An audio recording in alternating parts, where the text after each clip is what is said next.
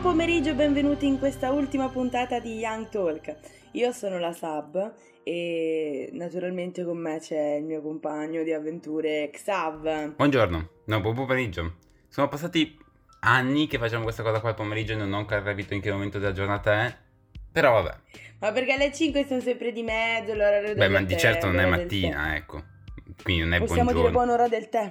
Però buongiorno è tutto il giorno, quindi alla fine uno può dire buongiorno anche alle 3 di mattina. Mm, io lo faccio. No, eh, vedo brutti gesti della nostra Cinzia, che è la nostra regista, che è molto contenta che la nostra ultima puntata, cosa si può dedicare finalmente a programmi più seri e intelligenti, immagino. O magari a studiare. A quello non lo fa mai nessuno. Si parla di progetti conclusi, possiamo dire, però ci sono progetti che vanno avanti, solidi, come non mai, e tra questi c'è quello del nostro Dennis, il nostro ospite di oggi, che gestisce la tua vita, crea, fa figliare errori arbitrali. Arbitrali, non so dire la parola arbitrali. Ciao, ciao a tutti ragazzi. Sì, ciao Dennis. Sì, la pagina continua, non finisce. e va, a differenza nostra, va, che va avanti. prima o poi arriveremo a una naturale conclusione, ma è, è la vita, no? Sì, tutti sì. prima o poi. Muoiono, ma muoiono tutti dopo la Sigla. sigla. Ladies and gentlemen, this is Young Talk. il talk a misura della Young Generation. Young Talk. Ok, one, two, three, four, five. La sub su Radio Yulm è on air. Siamo fissi in studio, già lo sai, bro. Restate all'ascolto, questo è Young Talk. La giornata qua non finisce. Sempre nuovi amici, mille interviste. Accendi la radio che siamo online. Alza un po' il volume, non ci mollerai. Siamo qui quindi con Dennis, che fa parte appunto del, eh, della pagina Instagram Errori Arbitrali.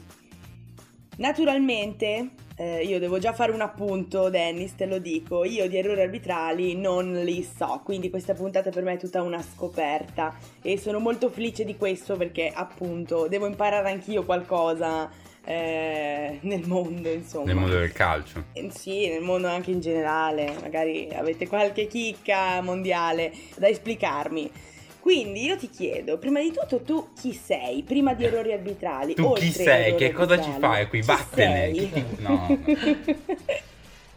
No, allora io appunto mi, mi chiamo Dennis, ho 35, ho 35 anni e di lavoro faccio, Mhm. siti, faccio siti internet. Tanti anni fa ormai, ormai quasi 8, anni fa, eh, stavo studiando anche social, social media al lavoro, volevo un po' capire un po' come funzionava questo mondo in, in crescita, allora mi è venuta l'idea di volevo trovare un argomento che facesse discutere.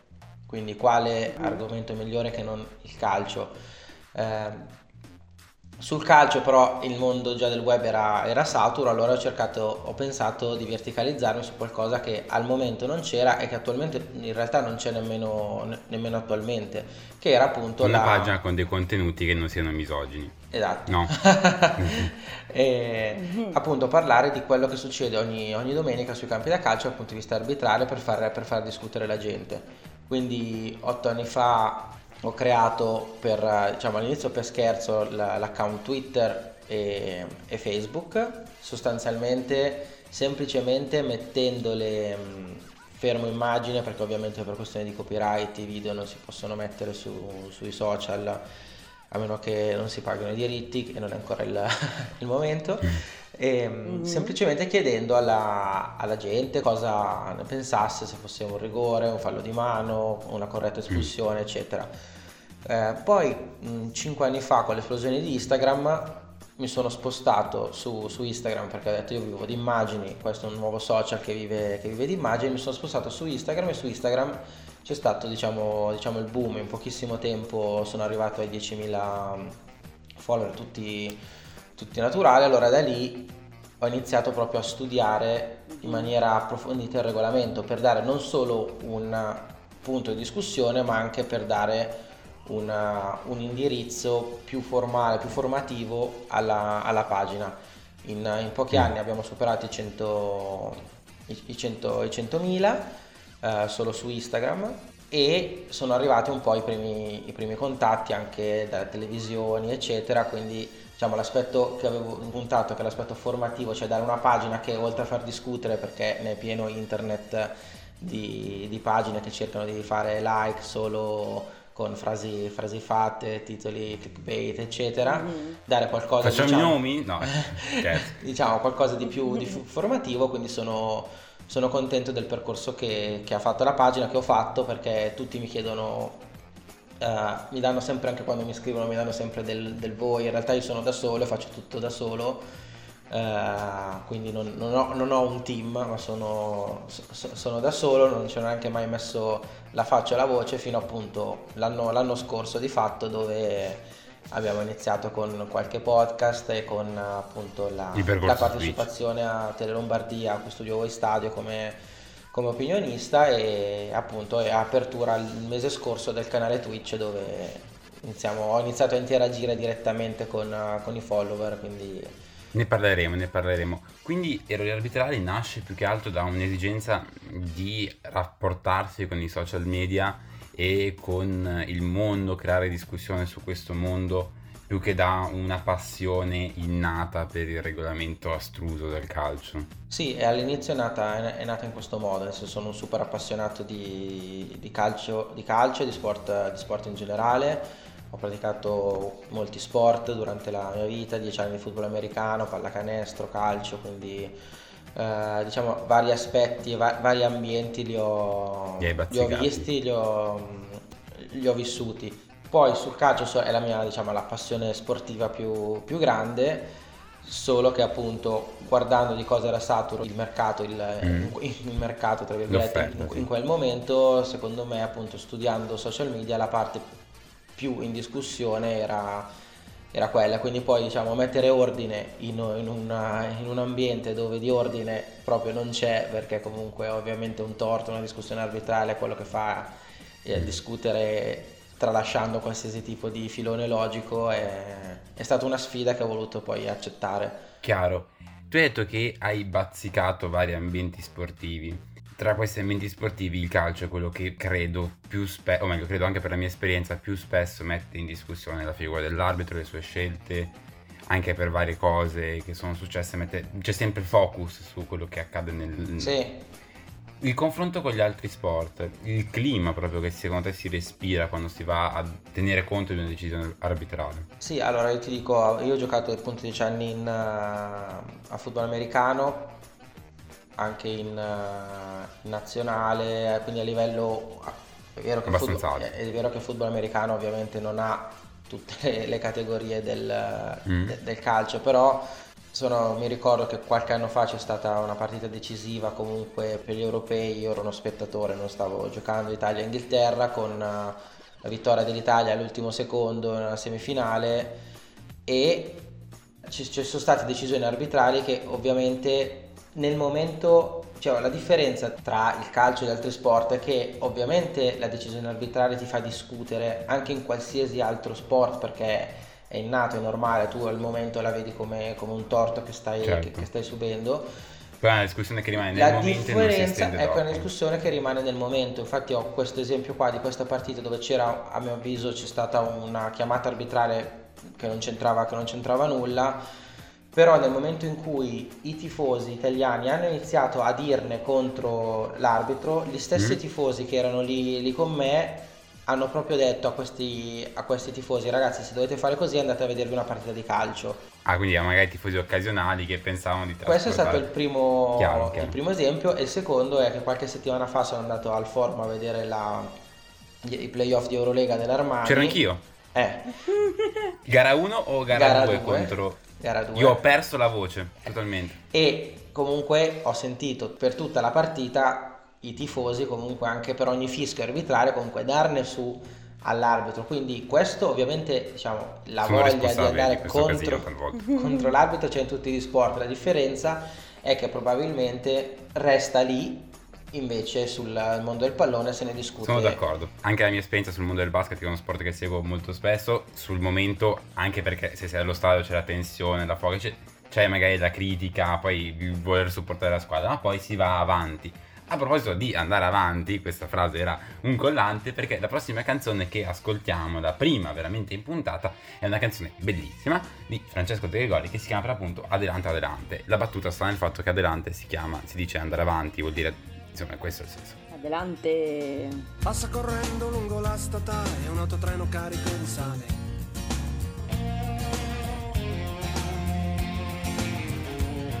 Adelante, adelante c'è un uomo al volante a due occhi che sembra un diavolo.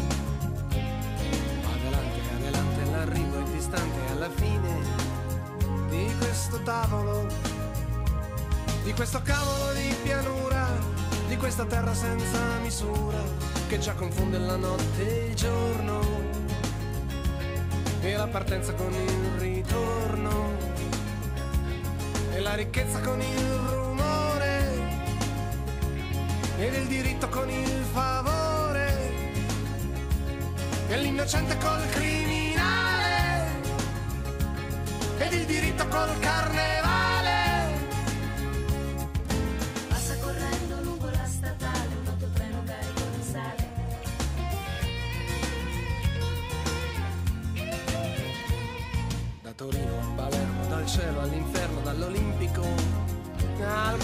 Quirinale. Da Torino a Palermo, dal futuro al moderno, dalle fabbriche alle lampare. In questa terra senza più fiumi, in questa terra con molti fumi, tra questa gente senza più cuore. E questi soldi che non hanno odore e queste strade senza più legge e queste stalle senza più gregge senza più padri da ricordare e senza figli da rispettare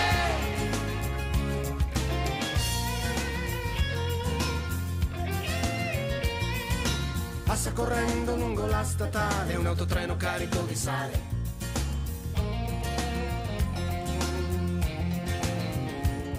Adelante, adelante, c'è un uomo al volante, c'è un'ombra sulla pianura. Destino è distante alla fine dell'avventura. E si nasconde in un polverone nell'orizzonte di un acquazzone e nei vapori della benzina.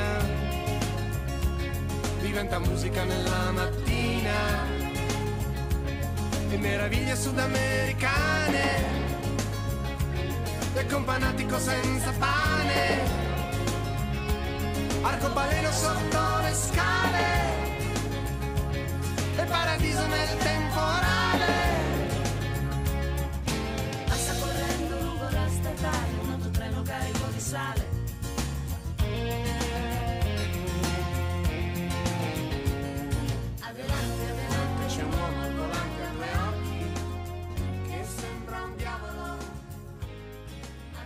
Danny, stavamo dicendo che Errori Arbitrali è nata prima su altri social che su Instagram, quindi è nata prima su Twitter, eh, su Facebook e poi ti sei lanciato su Instagram, soprattutto per il fatto che si potessero aggiungere immagini. E come l'hai gestita questa situazione delle immagini su Instagram?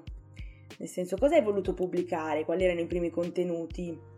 Sì, allora all'inizio, eh, come vi dicevo all'inizio, all'inizio, che poi in realtà questa parte è, sempre, è rimasta sempre così perché alla fine la, la parte contenutistica viva è il momento di un fallo, di un tocco di mano, di un fuorigioco, Certo. quindi all'inizio mettevo semplicemente il fermo immagine del momento, cioè del momento del tocco di mano, del momento del possibile fallo da rigore o piuttosto del, del fuorigioco. Poi diciamo che con il VAR la parte del fuorigioco l'ho tolta perché non c'è stata più, più discussione e però piano piano ho iniziato a pubblicare collage di più momenti magari dell'azione per cercare di far capire le dinamiche perché Mm. spesso ovviamente i fermo immagine possono essere fuorvianti ovviamente la cosa migliore sarebbe poter mettere i video per dare una spiegazione a 360 gradi quindi diciamo che partendo dal singolo fermo immagine sono andato a andare a prendere più momenti, il momento subito successivo, subito seguente, subito antecedente a quello che, che succede per cercare di dare l'idea della dinamica. Poi soprattutto cercare di mettere il punto dà più inquadrature per dare modo di farsi sempre la propria idea perché ci sono sempre nel mondo del pallone rispetto a una pallavolo, rispetto anche a una pallacanestro dove le zone grigie di un contatto punibile, non punibile, fallo di mano sono molto ampie, quindi il mio obiettivo è che comunque chiunque si, faccia, si possa fare la propria, la propria opinione. Sono troppo ampie secondo te? Cioè, secondo te ci sono dei punti in cui dovrebbe essere più decisa la scelta, la, la- la regola, oppure è difficile trovare una È certezza? difficile secondo me incasellarla perché puoi andare ad esempio, io parlo ad esempio del fallo di mano, è stata cambiata un sacco la regola, ovvio, è sempre comunque interpretativa del- dell'arbitro. Per rendere oggettiva cosa dovremmo dire? Ogni tocco di mano è un calcio di rigore, ok? Per renderla oggettiva. Però quale sarebbe la, la conseguenza? Che magari i giocatori iniziassero a giocare a colpire la mano dell'avversario. Sarebbe complicato. Eh, sarebbe I veramente difensori dovrebbero difendere sempre con le mani dietro la schiena. e neanche perché a quel punto se difficile. la palla ti la tiro lo stesso Eh, addosso, anche se hai la mano un po' nascosta dietro, eh, poi diventerebbe sì, toglierebbe diciamo le polemiche perché sarebbe, entrerebbe nella sfera dell'oggettività, ma si toglierebbe Però- comunque tutto quello che è un po' la Certo. base del gioco del calcio, che è lo spirito del gioco del calcio. Anche se mi sembra che questa cosa qua dell'aumentare il volume del corpo abbia reso un po' più oggettiva per quanto sia Sì, possibile diciamo da dirlo. quest'anno è stato introdotto il discorso che il tocco di mano, il movimento non solo deve essere aumento del proprio volume, ma consono al movimento che tu in quel momento stai facendo, cioè se stai saltando e allarghi il volume è consentito perché in quel momento tu stai saltando ed è congruo al movimento che stai facendo. Però ecco, è sempre... Poi spesso i tifosi vanno, vanno a finire per paragonare magari due episodi che sembrano simili ma in realtà hanno dinamiche molto, molto diverse. Poi per concludere la tua alla, alla domanda, in realtà adesso ho iniziato, in realtà da molto, insieme al fermo immagine, a più fermo immagine per la dinamica, cerco di mettere sempre anche l'estratto del regolamento che gestisce quella, quella casistica. Quindi quello è l'aspetto un po' più... Quindi tu, eh, oltre all'immagine, metti il regolamento e sotto alle immagini che commenti ti trovi? Eh sì, il punto è... piace leggere i commenti? Sì, allora su quello che dicevi, infatti, eh, diciamo, avendo toccato più social, anche le reazioni, le reazioni Mhm. spesso che ci sono, sono sono molto diverse. Diciamo che allora, dal punto di vista dei numeri, Instagram è ovviamente il, il migliore. Se posso dirti Mm. dal punto di vista invece della qualità della discussione che, si, che se ne genera, Io scommetto su Twitter. Twitter è il migliore.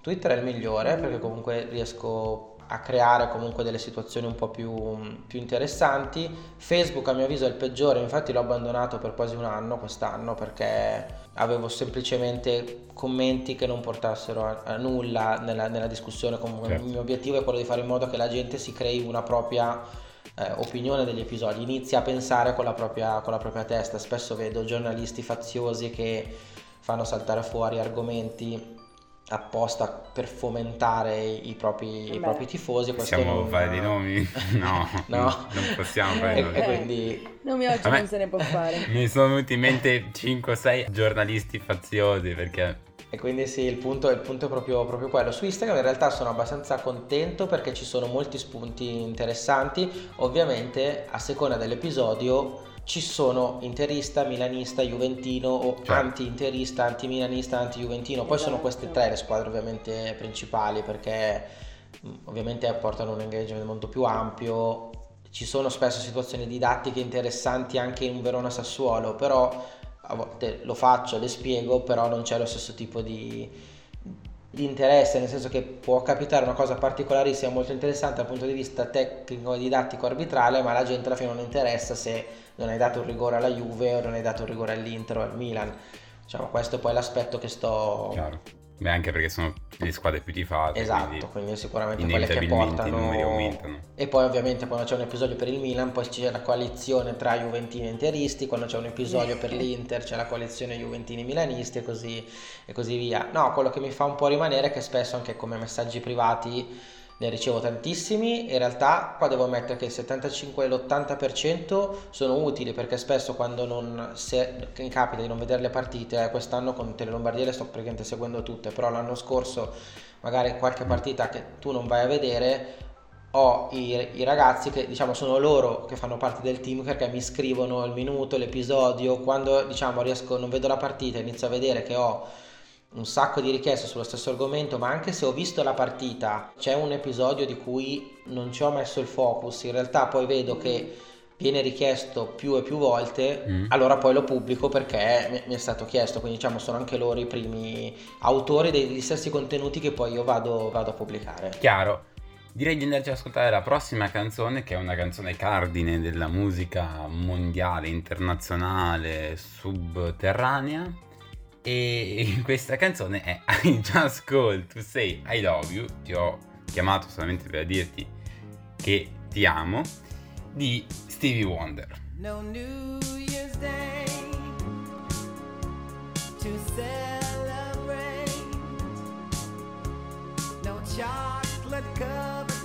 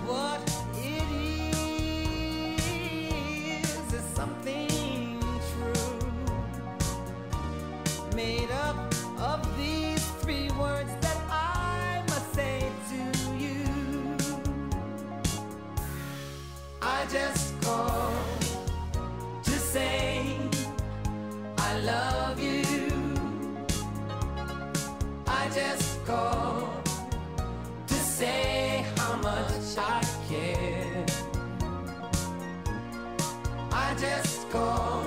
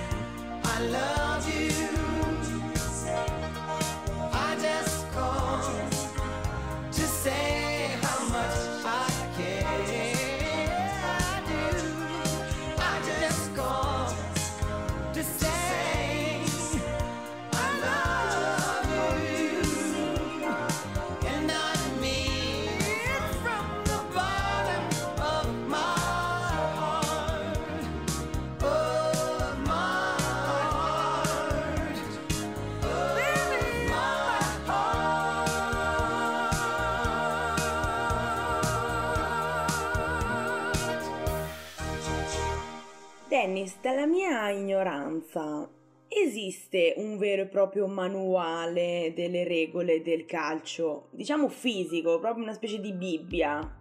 Esiste. Sì, allora ovviamente la- gli arbitri non, non- non- non si inventano, diciamo, le, non si inventano le cose, anche se spesso sento- Tranne in quell'episodio in cui quello sto... Esatto, cioè sentendo, sentendo i tifosi sembrerebbe, sembrerebbe di sì. No, c'è il regolamento del gioco del calcio che è pubblicato sul sito ufficiale dell'AIA, quindi è comunque scaricabile, Ok. che è Ti, quello ti sei fatto male? No, questa era veramente, questa era veramente low tier, veramente basta questa qua, chiedo scusa. Quindi sul sito, sul sito ufficiale dell'AIA c'è proprio il regolamento scaricabile, consultabile, che è quello che poi utilizzo quando faccio, faccio i post, o comunque quando do delle, delle spiegazioni mi baso sempre ovviamente sul, sul regolamento. Poi c'è comunque l'IFAB che è l'ente eh, internazionale ufficiale che gestisce tutte queste regolamentazioni, che apporta le modifiche a determinate regole, come quest'anno andando nel recente passato, le sostituzioni da Mhm. 3 a 5, la modifica del fallo di mano e così via. Quindi comunque spesso ovviamente i tifosi non lo sanno, ma tutto quello che viene fischiato in campo in realtà è disponibile anche a tutti i tifosi. Quindi se volessero tutti i tifosi potrebbero andarsi a leggere il regolamento, a studiarselo e cercare di interpretarlo nella maniera più corretta. Ovviamente nessuno glielo chiede di fare, è la parte più, più viva del calcio e anche la discussione live, però diciamo ci Certo. sono in italiano c'è eh, ovviamente la, la traduzione di quello che l'IFAB dice, quindi c'è sia appunto il regolamento italiano con le varie circolari eccetera, anche queste Mhm. raggiungibili, raggiungibili in internet, cioè quando c'è una modifica a una regola, c'è una circolare e anche queste sono, sono comunque pubbliche e appunto c'è l'IFAB che poi è l'ente ufficiale, c'è anche l'app, ha gli esercizi, ha comunque tutte le varie casistiche e quindi ci sono molti organi ufficiali e mh, documentazione condivisibile e sfogliabile. Mm. Un lavoro che comunque sia richiede del tempo, molti tifosi non lo fanno per questo, Sì. perché pensano che sia una mole di lavoro incredibile. Quindi io ti chiedo, come fai a far convivere tutto questo peso con il tuo lavoro, diciamo, primario, perché tu non campi, diciamo, di errori arbitrali. No, esatto, nel senso infatti a volte mi prendono in giro, diciamo che sono l'unico influencer, tra virgolette, sono superato i 100.000 follower, non guadagno niente dalla, dalla pagina perché alla fine non era quello il- l'obiettivo e, e l'interesse, quindi comunque di questo non, non ci vivo, non ci vivo sicuramente. Allora diciamo che... Ma non ancora? Non ancora non guadagni niente o non vuoi guadagnare niente? Allora, no, allora diciamo che se ci fosse la possibilità di almeno arrotondare, eccetera, comunque anche gli interventi comunque che, che faccio nelle televisioni, eccetera, che portino a qualcosa, sarei comunque sicuramente contento, cioè sarei ipocrita a dire, a dire di no.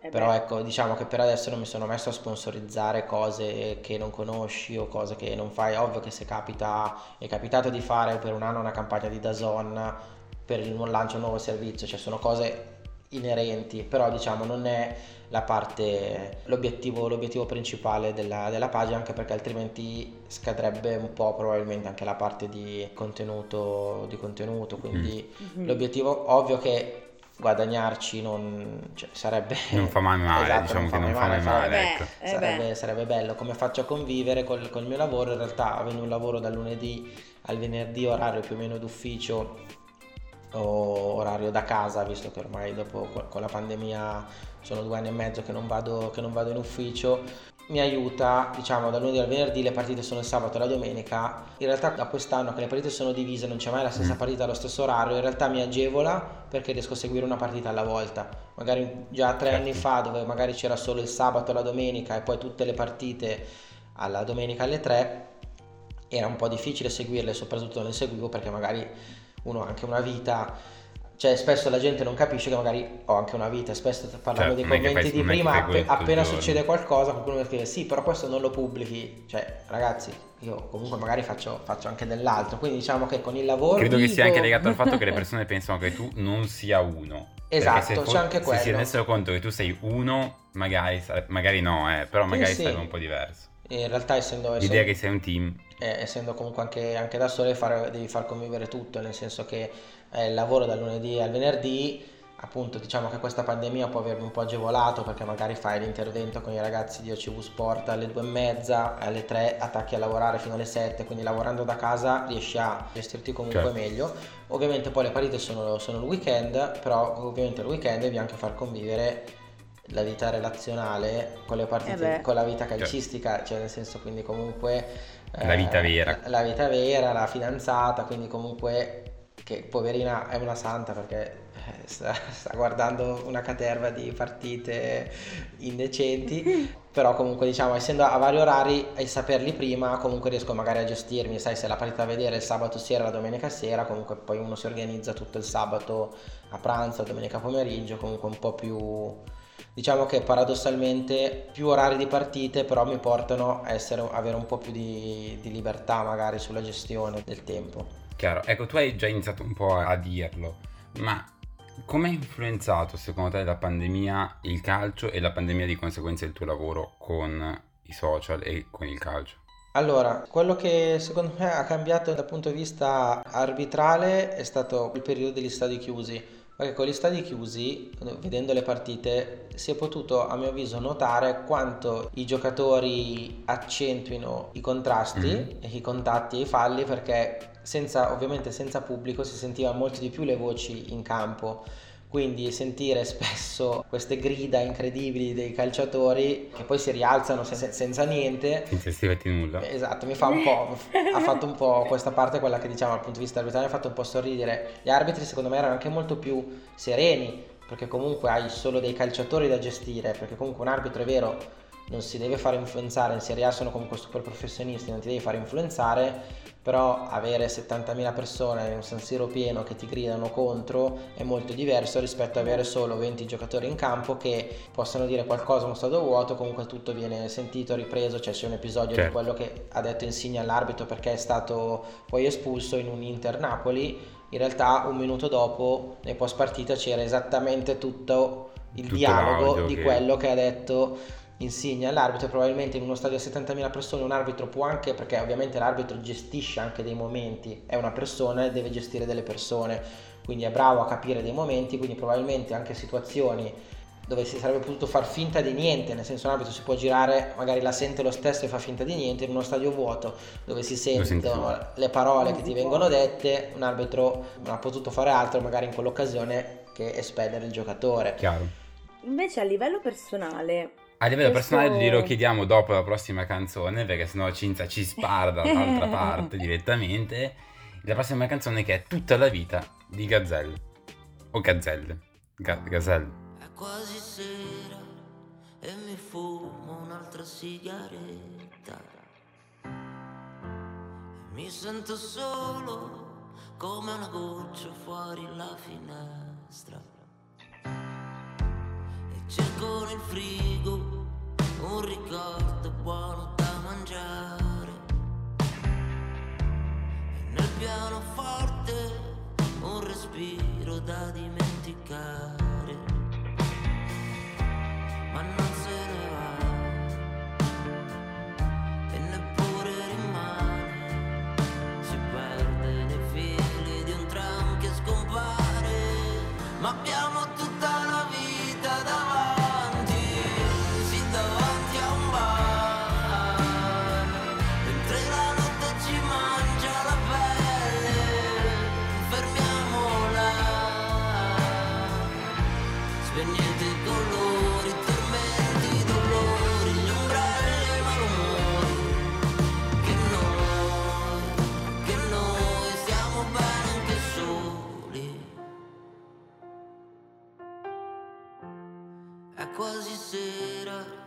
la tua bocca sa di Roma centro. E mi sento acceso come le cose che non mi hanno spento. E cerco nel fiume una foto buona da scattare. E dentro la tasca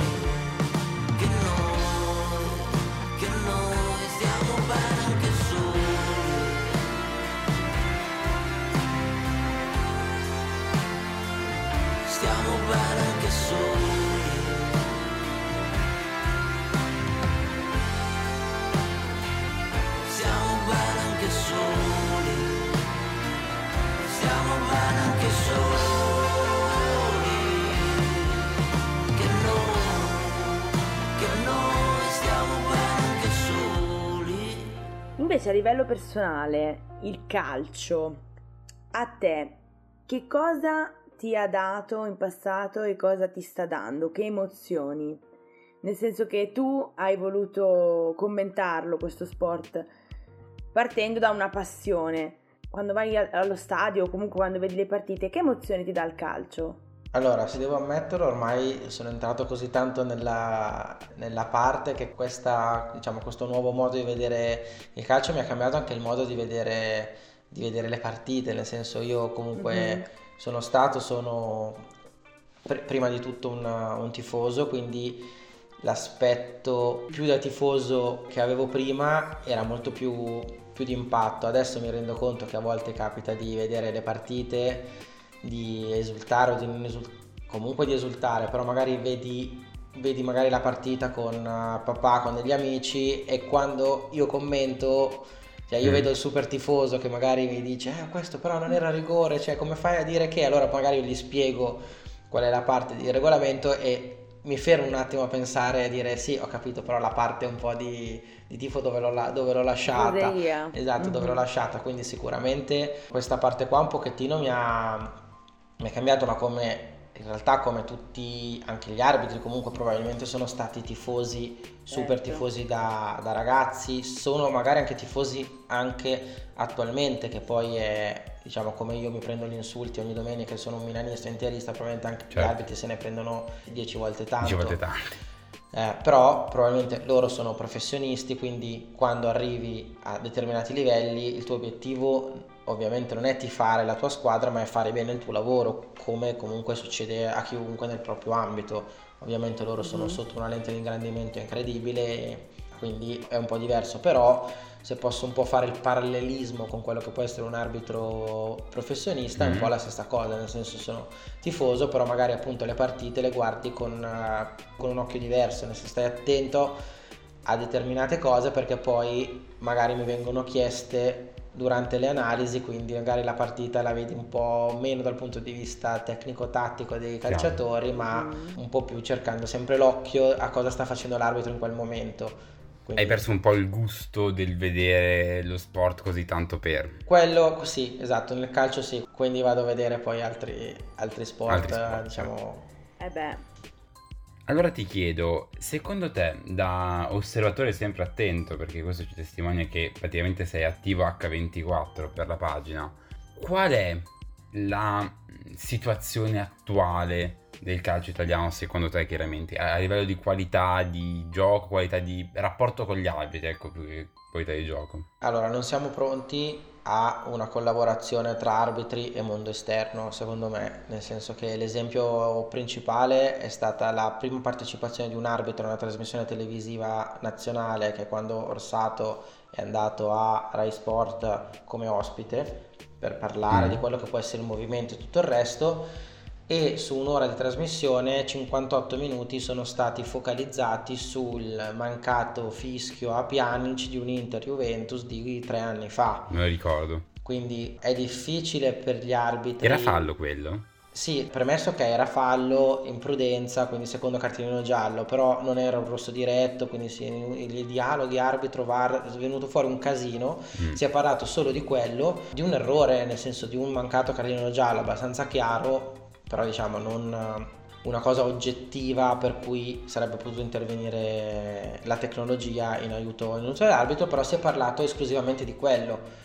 Quindi il rapporto con gli arbitri è sempre difficile, sempre visto con un occhio di malafede da parte di, di Certo. tutti, quindi cioè, o dei tifosi ci può anche stare, però appunto se vai a una trasmissione giornalistica e parli di un episodio di tre anni prima è un po' il discorso che facciamo all'inizio, che nel calcio di un episodio poi si continua a parlare, parlare, parlare, parlare, parlare e questo è stato proprio, è stato proprio l'emblema.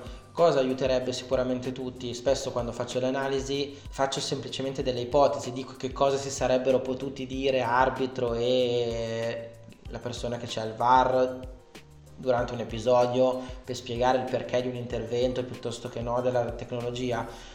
Sarebbe molto utile se queste conversazioni fossero rese pubbliche. Pubbliche. Non dico come nel Mhm. football, cioè nel football americano avevamo gli arbitri con i microfoni che spiegavano la scelta. Dicevano fallo del numero questo, Mhm. trattiene, ha fatto questo e aiuterebbe sicuramente, però il mio problema è che il calcio non è pronto per farlo live. Cioè, gli arbitri non possono appena finita la partita o durante la partita dire, cioè mi immagino le bordate di fischi e tutto il resto. Sì, sì. Quindi Mm. eh, secondo me si potrebbe arrivare su una via di mezzo, cioè un canale che spieghi, in realtà l'AIA ci sta pensando, un canale tematico che spieghi le scelte effettuate in determinate casistiche, così da fare in modo che si possa creare una sorta di, di linea guida sulle interpretazioni di particolari dinamiche. Questo per quanto riguarda il rapporto con gli arbitri, invece per quanto riguarda la- l'aspetto tecnico della squadra arbitrale, Rocchi a mio avviso sta facendo bene, sta cercando di lanciare dei giovani anche su partite importanti, giovani che stanno crescendo e che stanno comunque dimostrando di essere molto validi. Due su tutti che sono Sozza e Marinelli stanno facendo molto bene, Sono 34 d'accordo. anni e quindi comunque hanno un sacco di futuro davanti, davanti a loro. Il problema qual è? Il problema è che qualche settimana fa Inter-Roma, arbitrata da Sozzi, da Sozza, scusate, non si è fatto altro prima della partita di parlare del suo abitare a Seregno, che è in provincia di Monza e Brianza, per arbitrare una squadra di Milano Mm. Perché lui era nato a Milano. Quindi pensate a questo ragazzo che dopo una settimana così entra in campo a San Siro con la capienza piena perché sono state tolte le restrizioni. In realtà poi ha fatto una gara comunque incredibile perché comunque è un talento dal punto di vista, di vista arbitrale, però perché rischiare di bruciarsi un ragazzo così per malafede? Certo. Poi dal punto di vista tecnico un altro esempio che faccio sempre è che il mese scorso, un mese e mezzo fa, quando c'è stato l'ottavo di finale principale della Champions League che era Real Madrid Paris Saint Germain, Mhm. la squadra arbitrale designata è stata una squadra arbitrale totalmente italiana. Quindi Ecco, a proposito dell'esempio di Sozza, Sozza è stato un po' preso di mira anche perché si è inserito in questo periodo in cui l'Inter è un po' oggetto di tante critiche, tante accuse, di subire favoritismi da parte degli arbitri. Secondo te, da esterno, da osservatore qualificato, diciamo, ci sono effettivamente errori che vanno tanto nella direzione di una squadra e tanto meno in un'altra, oppure no? Allora, normalmente quello che si dice, che poi sostanzialmente è abbastanza vero, è che i piccoli episodi, le piccole decisioni, valutazioni in un senso o nell'altro, normalmente a fine anno si compensano. Mm. È normale che ci siano le squadre che stanno vincendo, i cui errori a favore, decisioni arbitrali a favore siano molto più enfatizzate. Quello che posso dire che è successo comunque quest'anno sono un paio di situazioni abbastanza oggettive. Probabilmente l'esempio principale è che il Milan ha subito un gol di mano abbastanza oggettivo al 99%, quell'1% ha fatto in modo che la tecnologia non intervenisse, Quello di Udoge. quello di Udoge in, in Milan Udinese, viceversa l'Inter non ha subito un rigore contro con la Juventus perché al 99% il fallo di Bastoni era sulla riga dell'area, ma quell'1% non ha fatto intervenire il VAR. Secondo me questi sono due episodi più eclatanti, oltre al fallo di Ranocchio su Belotti dove sono stati pubblicati poi gli audio tra arbitro e VAR dove l'arbitro non ha colpe, cioè la colpa è di non aver visto il fallo in diretta, però gli chiede ha preso prima la palla o il giocatore? No, no, ha preso prima la palla. In realtà poi dalle immagini si vede che è totalmente il contrario, prende solo il giocatore solo con la punta dopo il pallone. Quindi ci sono queste tre situazioni abbastanza oggettive, una che sfavorisce il Milan, una che favorisce l'Inter, che hanno acuito e le due squadre che sono le due squadre che stanno lottando lo scudetto, l'Inter e il Milan, quindi ovviamente si è montato un caso incredibile. Mm. Ovviamente se si parlasse solo di malafede, io dico sempre allora smettete di seguire, questo, di seguire il calcio, se dovete pensare che ogni partita è comunque gestita in malafede o con eh, diciamo sotterfugi o chissà cosa, però diciamo quello che in questo momento sta evidenziando un po' il dibattito pro Inter sono questi due episodi oggettivi, uno contro il Milan e uno a favore dell'Inter e quindi diciamo la forbice si è, è aumentata. Chiaro, chiaro, è stato limpido. Ti volevo fare un'altra domanda, ma te la faccio dopo perché adesso dobbiamo andare ad ascoltarci la prossima canzone che è Heartbreak Hotel, con questa H incredibilmente pronunciata, di Elvis Presley, The King. Well, since my baby left me, well, I found a new place to dwell. Well, it's down at the end of Lonely Street, that heartbreak hotel where I'll be. I'll be just so lonely, baby. Well, I'm so lonely. I'll be just so lonely, I could die. Although it's always crowded, you still can find some room for broken-hearted lovers to cry there in the gloom. Be so, I'll be just so lonely, baby. I'll be just so lonely. I'll be so lonely, they could die. Keep flowing, the desk clerk's dressed in black. Well, they've been so long on the street, they'll never, they'll never look back and think it's so, think it's so lonely, baby. Well, they're so lonely, well, they're so lonely, they could die. Well, if your baby leaves you, you got a tale to tell. Well, just take a walk down Lonely Street to Heartbreak Hotel, where you will be, you will be so lonely, baby. Well, you'll be lonely, you'll be so lonely, you could die.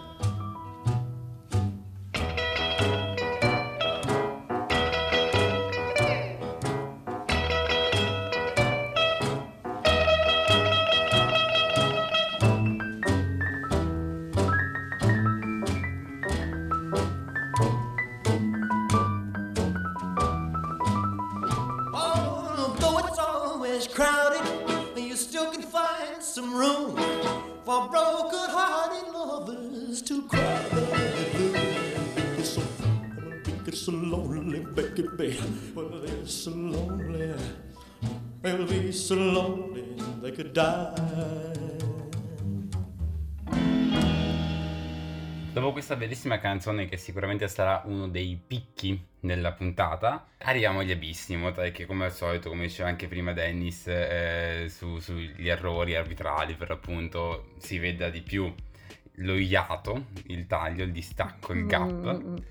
Ed è il momento solito del giochino che ancora una volta ha organizzato Sabrina. Sono io, Sì, sono io questo ragazzi. penso che lo giocato- sapessero, però vabbè. Giusto per specificare, perché magari non si capiva, siamo tante donne qui in questo momento in puntata, quindi volevo specificare. E, Ho cercato eh, un gioco, un quiz per quanto riguarda la Serie A con delle domande.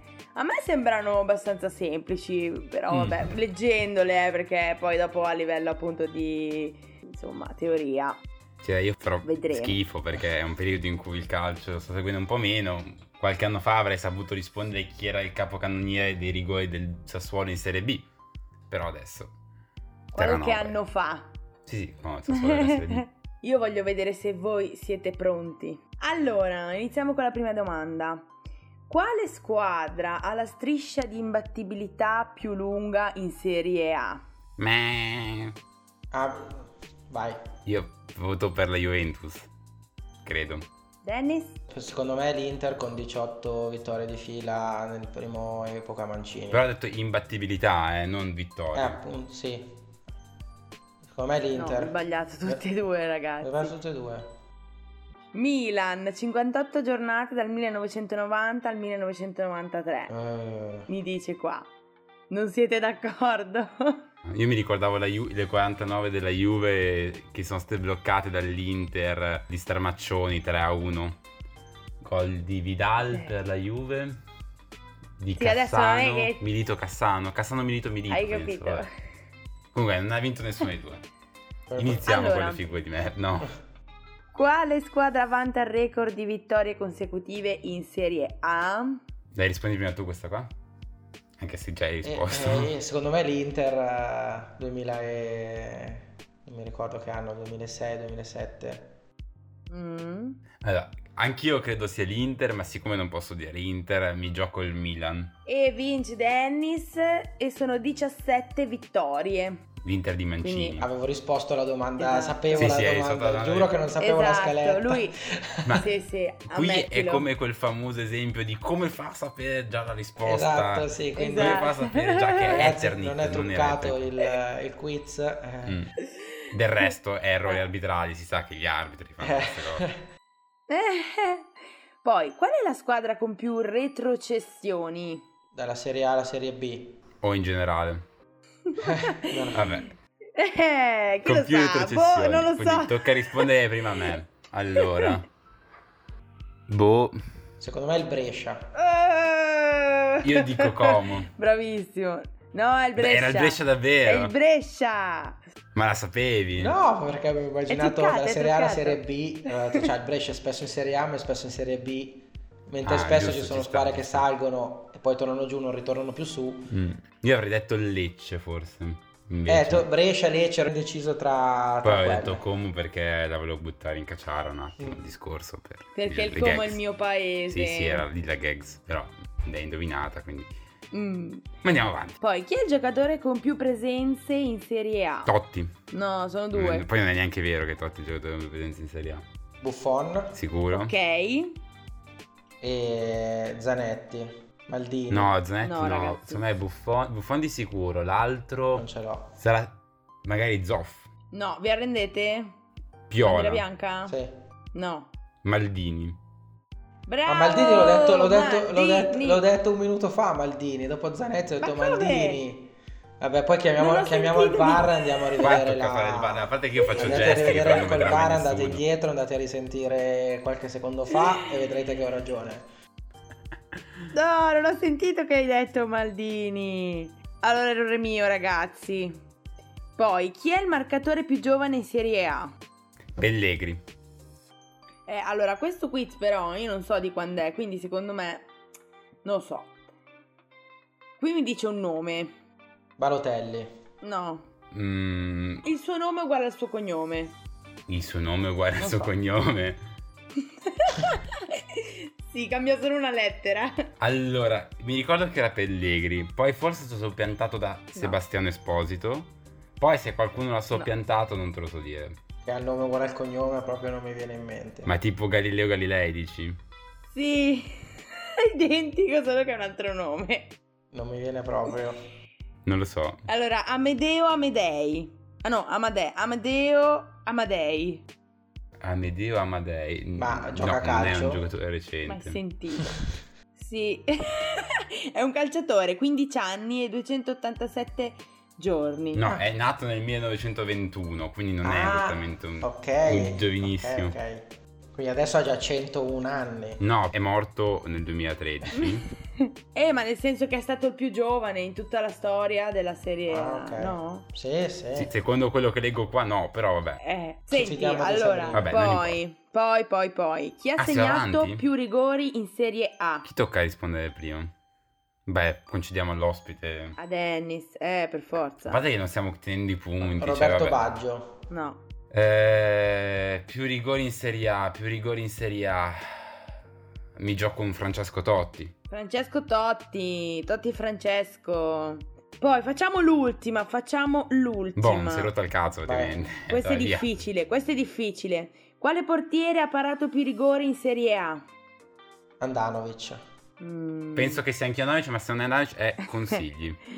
No, io questo non l'ho mai sentito, questo nome, questo cognome, però... Qua mi dice 31. 31. 31. Ah, ma allora 31. possiamo andare anche nel passato, è vero. Allora sarà sicuramente... Allora, sono indeciso tra due. Vai. O Valterun Zenga o Mm. Gianluchino Pagliuchino. Cioè Gianluca Pagliuca. Ok, e qual è la tua risposta definitiva? Per me è Pagliuca. Musica di... Anche Allora, secondo me è Pagliuca, rubo. perché Zenga ha giocato Eh. un po' di meno. Rub- rubiamo, rubiamo in modo onesto perché giustamente. Bravi ragazzi, avete vinto entrambi Sì, perché uno ha detto tanto una ha cosa e vinto l'altro l'ha confermato. Giusto. Perché nessuno ha tenuto i punti, nessuno ha tenuto niente. No, Sì, Cinzia ha tenuto i come punti. arbitro e VAR. Sì, esatto. VAR. Javier ha, ha dato la sua e io ho confermato. Perfetto. Esatto, esatto. Quindi è un gioco di squadra, come il calcio. Questo, questo lo so. Questo- Un gioco che non ci basta mai, direi. Eh, vero, Sabrina, è un gioco che non ci basta mai. Però Sabrina Non non, raccoglie i miei assist. Perché eh, era un assist perché poi si andasse ad annunciare la prossima canzone che Tu non mi basti mai di Lucio Dalla, ma ha completamente ignorato il mio assist, quindi farò io l'annuncio. È giunto il momento di ascoltarci una delle mie canzoni preferite, che è una canzone di Lucio Dalla che si intitola Tu non mi basti mai. Vorrei essere il vestito che porterai, il rossetto che userai. Vorrei sognarti come non ti ho sognato mai. Ti incontro per strada e divento triste, perché poi penso che te ne andrai.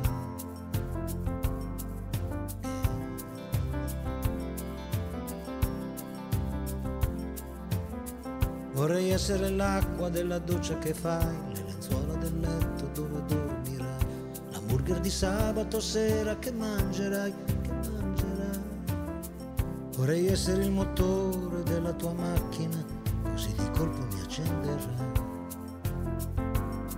Ah. Tu, tu non mi basti mai, davvero non mi basti mai. Tu, tu, dolce terra dove non sono stato mai.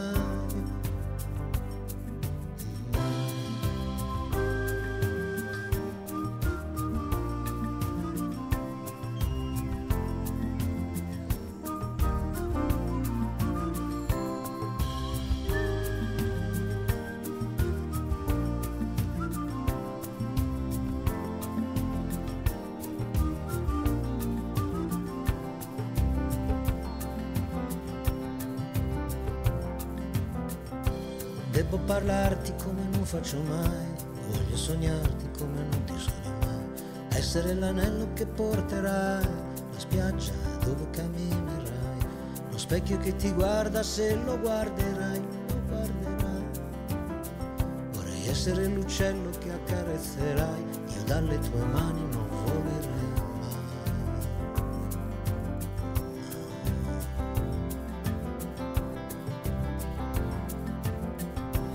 essere la tomba quando morirai e dove abiterai, il cielo sotto il quale dormirai.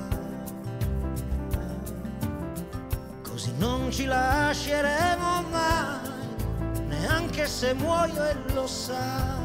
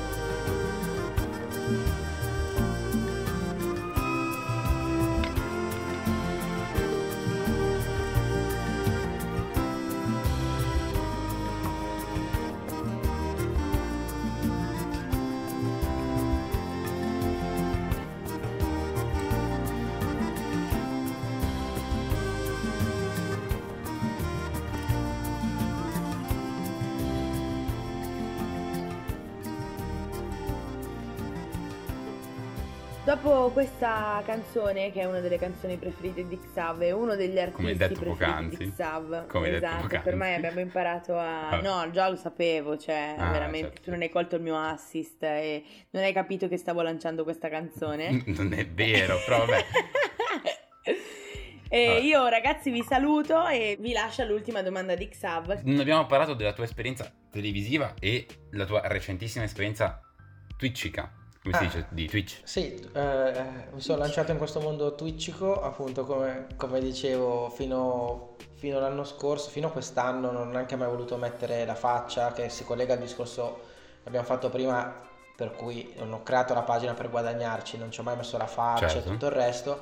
In realtà, appunto, quest'estate sono stato contattato dal direttore di Lombardia Fabio Ravezzani che mi ha chiesto eh, siccome su Twitter mi, mi seguono lui, gli altri ragazzi, gli altri giornalisti di questo nuovo stadio, altri comunque giornalisti sportivi, se me la sentivo di sostituire Luca Marelli, Marelli. che diciamo è andato ad Azon, che è nato su, è stato per molto tempo commentatore arbitrale a mm, questo nuovo stadio e con un po' di agitazione ovviamente Luca non si può, non si può sostituire Luca con cui ogni tanto ci sentiamo, ci scambiamo qualche Parere. opinione Eh beh, Eh, giustamente. è comunque un'esperienza molto particolare e molto, molto divertente che comunque mi, mi sta aiutando a gestire tempi e ritmi televisivi eccetera quindi Cinzia sarà contenta E si vede infatti. Cinzia applaude ho aperto, ho aperto il canale Twitch un mesetto e mezzo fa perché comunque sempre mi avevano chiesto di fare un canale YouTube eccetera però sempre per una questione di tempo per far convivere devi vedere Certo. le partite devi lavorare comunque YouTube ha bisogno comunque di una certa regia di un certo tempo di post produzione e tutto il resto invece Twitch essendo più basato sul- sulle live mi ha dato diciamo il là per, per spingermi e comunque in un mese mese e mezzo siamo già arrivati praticamente a 800 follower quindi sono tantissimi là. Quindi sono contento e poi con Twitch eh, parlo sempre con i ragazzi di OCV Sport, il Puncher Faina, che è il canale numero uno più seguito al mondo in Italia, il canale sportivo più seguito da questa, dalla scorsa settimana. Quindi Fatto da Air Punch del Faina. Eh già. E... e con questa risposta arriviamo purtroppo alla fine di questa eh, puntata, che in realtà è la fine di questa stagione. Io ti saluto e ringrazio, Dennis, per essere stato con noi. È stata una chiacchierata molto interessante e molto istruttiva. Ringrazio per l'ultima volta dall'altra parte Cinzia in regia che ha sopportato tutti gli errori tecnici di Sabrina. Ringrazio Sabrina Grazie a te, Xav, per che- quest'anno. che ride. È stato un anno molto divertente, terminato in anticipo, ma avevamo iniziato in anticipo, quindi non posso dire questa cosa che Siamo stavo per dire. giusti? Sì, sì, stavo per- salutiamo Eh. tutti. E come al solito noi chiudiamo con una canzone scelta dall'ospite alla fine che sarà l'ultima canzone per sempre, no, per questa puntata, per questa stagione di, di- di- di- come si chiama il programma Young Talk. Che canzone scegli, Dennis? Allora, in realtà eh, avevo scelto la canzone di De Gregoria, che se l'abbiamo già ascoltato in puntata, che è la leva calcistica del, del 68. Va benissimo, se vogliamo le squadre, è una canzone incredibile. Eh, di non aver paura di sbagliare un calcio di rigore, direi arbitri non abbiate paura di fischiare un calcio di rigore.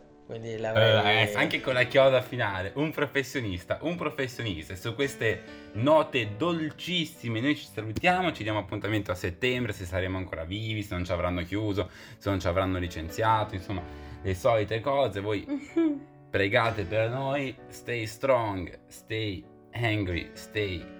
Fate i cazzi vostri, Stay. fate bravi, ma non troppo. Ciao a tutti. Ciao ragazzi. Ciao. Sole sul tetto dei palazzi in costruzione, sole che batte sul campo di pallone, e terra e polvere che tira vento, e poi magari piove. Mino cammina che sembra un uomo, con le scarpette di gomma dura, dodici anni il cuore pieno di paura. Nino non aver paura di sbagliare un calcio di rigore. Non è mica da questi particolari che si giudica un giocatore. Un giocatore lo vedi dal coraggio, dall'altruismo e dalla fantasia. E chissà quanti ne hai visti e quanti ne vedrai di giocatori tristi che non hanno vinto mai ed hanno appeso le scarpe a qualche tipo di muro e adesso ridono dentro al bar. E sono innamorati da dieci anni con una donna che non hanno amato mai. Chissà quanti ne hai veduti, chissà quanti ne vedrai. Nino capì fin dal primo momento, l'allenatore sembrava contento e allora mise il cuore dentro alle scarpe e corse più veloce del vento. Prese un pallone che sembrava stregato, accanto al piede rimaneva incollato entrò nell'area, tirò senza guardare e il portiere lo fece passare. Annino non aver paura di tirare un calcio di rigore, non è mica da questi particolari che si giudica un giocatore. Un giocatore lo vedi dal coraggio, dall'altruismo e dalla fantasia.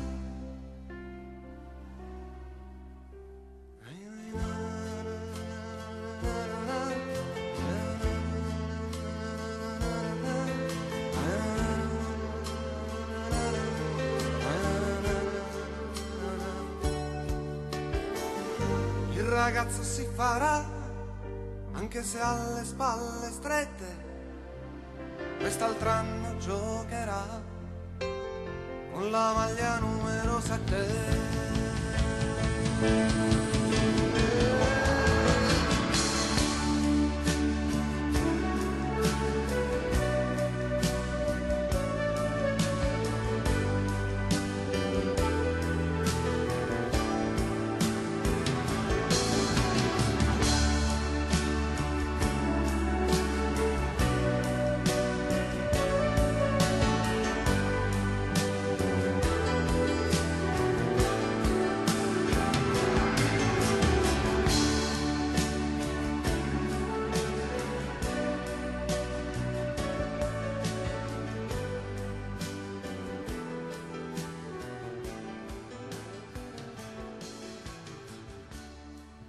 I lacrimoni.